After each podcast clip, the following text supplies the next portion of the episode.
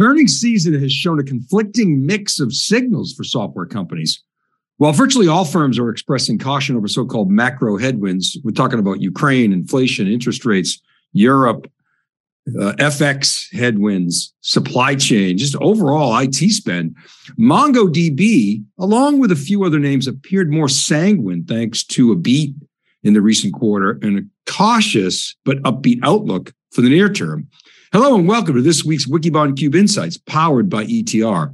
In this breaking analysis ahead of MongoDB World 2022, we drill into Mongo's business and what ETR survey data tells us in the context of overall demand and the patterns that we're seeing from other software companies. And we're seeing some distinctly different results from major firms these days. We'll talk more about Mongo in this session, which beat EPS by 30 cents and revenue by more than $18 million. Salesforce had a great quarter, and its diversified portfolio is paying off, as seen by the stock's noticeable uptick post earnings. UiPath, which had been really beaten down prior to this quarter, has brought in a new co CEO, and its business is showing a nice rebound with a small three cent EPS beat and a nearly $20 million top line beat. CrowdStrike is showing strength as well. Meanwhile, managements at Microsoft, Workday, and Snowflake expressed greater caution about the macroeconomic climate, and especially on investors' minds is concern about consumption pricing models.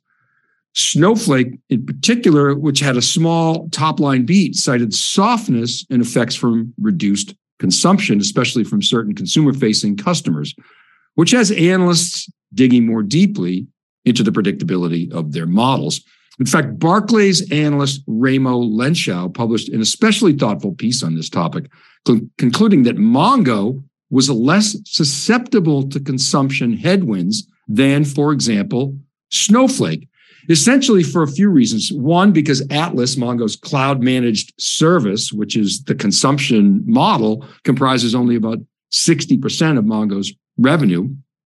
Second is a premise that Mongo is supporting core operational applications that can't be easily dialed down or turned off. And three, that Snowflake customers, eh, Snowflake has a more concentrated customer base. And due to that fact, there's a preponderance of its revenue is consumption driven and would be more sensitive to swings in these consumption patterns.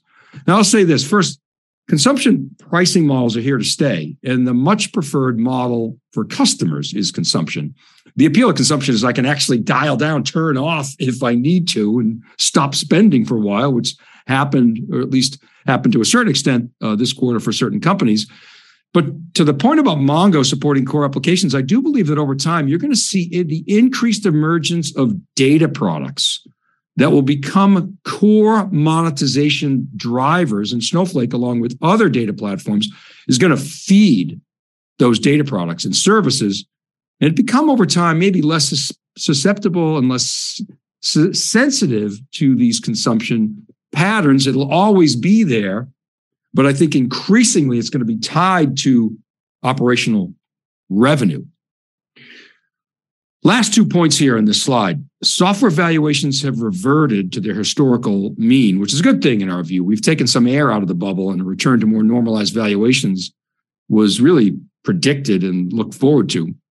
Well, look, we're still in a lousy market for stocks. It's really a bear market for tech. The market tends to be at least six months ahead of the economy and often, not always, but often is a good predictor. We've had some tough compares relative to the pandemic days in tech, and we'll be watching next quarter very closely because the macro headwinds have now been firmly inserted into the guidance of software companies.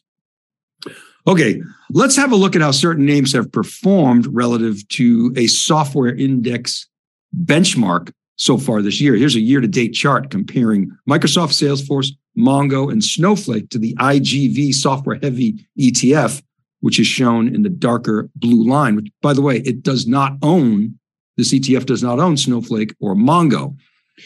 You can see that these big super caps have fared pretty well, whereas Mongo and especially Snowflake, those higher growth companies, have been much more negatively impacted year to date from a stock price standpoint. Now, let's move on. Let's take a financial snapshot of Mongo and put it next to Snowflake so we can compare these two higher growth names. What we've done here in this chart is taken the most recent quarter's revenue and multiplied it by 4x to get a revenue run rate. And we've parenthetically added a projection for the full year revenue. Mongo, as you see, will do north of a billion dollars in revenue, while Snowflake will begin to approach $3 billion, 2.7, and run right through that, that four quarter run rate that they just had last quarter. And you can see Snowflake is growing faster than Mongo at 85% this past quarter. And we took now these most of these profit, these next profitability ratios off the current quarter, with one exception. Both companies have high gross margins. Uh, of course, you'd expect that. But as we've discussed, not as high as some traditional software companies, in part because of their cloud costs, but also, you know, their maturity or lack thereof. Both Mongo and Snowflake, because they are in high growth mode, have thin operating margins. They spend nearly half or more than half of their revenue on growth. That's the SG&A line, mostly the S, the sales and marketing is really where they're spending money. Uh, and, and they're specialists, so they spend a fair amount of their revenue on R&D, but maybe not as high as you might think, but a pretty hefty percentage.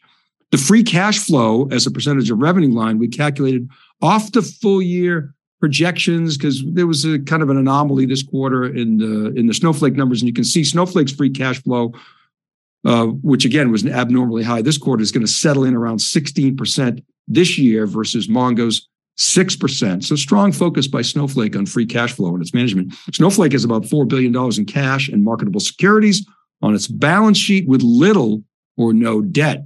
Whereas Mongo has about $2 billion on its balance sheet with a little bit of longer term debt. And you can see Snowflake's market cap is about double that of Mongo's. So you're paying for higher growth with Snowflake. You're paying for the Slootman Scar- Scarpelli execution engine, the expectation there, a stronger balance sheet, et cetera. But Snowflake is well off its roughly $100 billion valuation, which it touched during the peak days of tech during the pandemic. And just as an aside, Mongo has around 33,000 customers, about five times the number of customers Snowflake has. So a bit of a different customer mix and concentration. Uh, but both companies, in our view, have no lack of market in terms of TAM. Okay, now let's dig a little deeper into Mongo's business and bring in some ETR data. This colorful chart shows the breakdown of Mongo's net score. Net score is ETR's proprietary methodology that measures the percent of customers in the ETR survey that are adding the platform new, that's the lime green at 9%. Existing customers that are spending 6% or more on the platform, that's the forest green at 37%. Spending flat, that's the gray at 46%. Decreasing spend, that's the pinkish at around 5%. And churning, that's only 3%. That's the bright red for Mongo. Subtract the red from the greens, and you net out to a 38%, which is a very solid net score figure.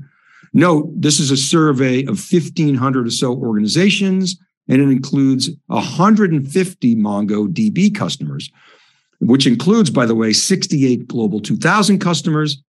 And they show a spending velocity or net score of 44%, so notably higher among the larger clients. And while it's a smaller sample, only 27, EMEA's net score for Mongo is 33%. Now that's down from 60% last quarter. Note that Mongo cited softness in its European business on its earning call. So that aligns to the ETR data. Okay, now let's plot Mongo relative to some other data platforms. These don't all necessarily compete head to head with Mongo, but they are in data and database platforms um, in the ETR data set. And that's what this chart shows. It's an XY graph with net score, or as we say, spending momentum on the vertical axis and overlap or presence or pervasiveness in the data set on the horizontal axis. See that red dotted line there at 40%? That indicates an elevated level of spending. Anything above that is highly elevated. We've highlighted Mongo in that red box, which is very close to that 40% line. It has a pretty strong presence on the x axis right there with GCP. Snowflake, as we've reported, has come down to earth, but still well elevated. Again, that aligns with the earnings releases. Uh, AWS and Microsoft, they have many data platforms, especially AWS. So their plot position reflects their broad portfolio, massive size on the x axis. Um, that's the presence, and, and very impressive on the vertical axis.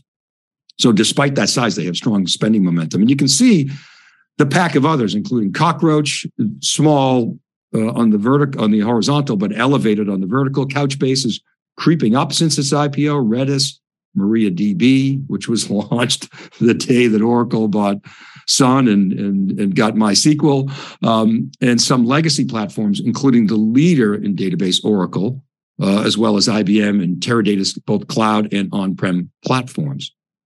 Now, one interesting side note here is on Mongo's earning call, it clearly cited the advantages of its increasingly all-in-one approach relative to others that offer a portfolio of bespoke or what we some, sometimes call horses for courses databases. Mongo cited the advantages of its simplicity and lower costs as it adds more and more functionality. This is an argument often made by Oracle, and they often target AWS as the company with too many databases. And of course, Mongo makes that argument uh, as well, but they also make the argument uh, that Oracle, they don't necessarily call them out, but they talk about traditional relational databases. Of course, they're talking about Oracle and others. They say that's more complex, less flexible, and less appealing to developers than is Mongo. Now, Oracle, of course, would retort, we retort saying, hey, we now support a MongoDB API, so why go anywhere else? We're the most robust and the best for mission critical. But this gives credence to the fact that if Oracle is trying to capture business by offering a Mongo API, for example, that Mongo must be doing something right. Okay, let's look at why they buy Mongo. Here's an ETR chart that addresses that question. It's it's uh, Mongo's feature breadth is the number one reason. Lower cost or better ROI is number two. Integrations and stack alignment is third. And Mongo's technology lead is fourth. Those four kind of stand out. With notice on, on the right hand side, security and vision much lower there on the right. That doesn't necessarily mean that Mongo doesn't have good security and, and, and good vision, although it has been cited uh, security concerns. Um, and, and so we, we keep an eye on that. But look, Mongo has a document database. It's become a viable alternative to traditional relational databases, meaning you have much more flexibility over your schema. Um, and in fact, you know, it's kind of schema less. You can pretty much put anything into a document database. Uh, developers seem to love it. Generally, it's fair to say Mongo's architecture would favor consistency over availability because it uses a single master architecture as a primary, and you can create secondary nodes in the event of a primary failure. But you got to think about that and how to architect availability into the platform, and got to consider recovery more carefully. Now, now, no schema means it's not a tables and rows structure, and you can again shove anything you want into the database but you got to think about how to optimize performance um, on queries. Now, Mongo has been hard at work evolving the platform from the early days. When you go back and look at its roadmap, it's been, you know, started as a, a document database purely. It added graph processing, time series. It's made search, you know, much, much easier and more fundamental. It's added Atlas, that fully managed cloud database uh, service, which we said now comprises 60% of its revenue it's you know Kubernetes integrations and it's kind of the modern you know, microservices stack and dozens and dozens and dozens of other features. Mongo's done a really fine job, we think, of creating a leading database platform today that is loved by customers, loved by developers, and is highly functional. And next week, the Cube will be at MongoDB world. And we'll be looking for some of these items that we're showing here in this, this chart. There's always going to be main focus on developers. Mongo prides itself on being a developer friendly platform. We're going to look for new features, especially around security and governance and simplification of configurations and cluster management. Mongo is likely going to continue to advance its all-in-one appeal and add more capabilities that reduce the need to, to spin up bespoke platforms. And we would expect enhancements to Atlas, further enhancements there. As Atlas really is the future.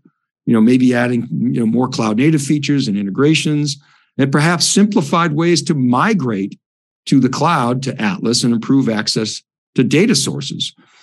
Generally, making the lives of developers and data analysts easier. That's going to be, we think, a big theme at the event.